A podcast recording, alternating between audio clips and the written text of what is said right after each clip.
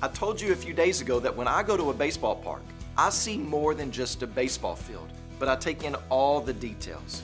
And in the way, same way, some of you men, when you walk through the woods, you see deer rubs and scratchings and low lying limbs that have leaves and berries that have been chewed off and trails worn down from patterned walking.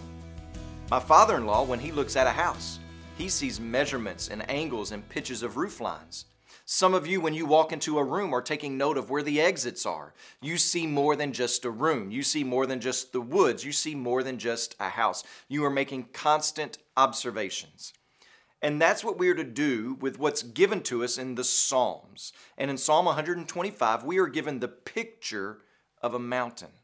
And we're to think about this picture and ask, why has this been given to us? Why is this comparison being made?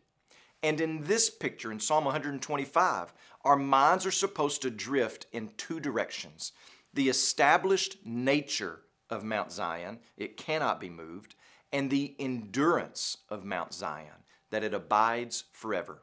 Those who are trusting in the Lord are established just like Mount Zion is established, and they endure just like Mount Zion endures.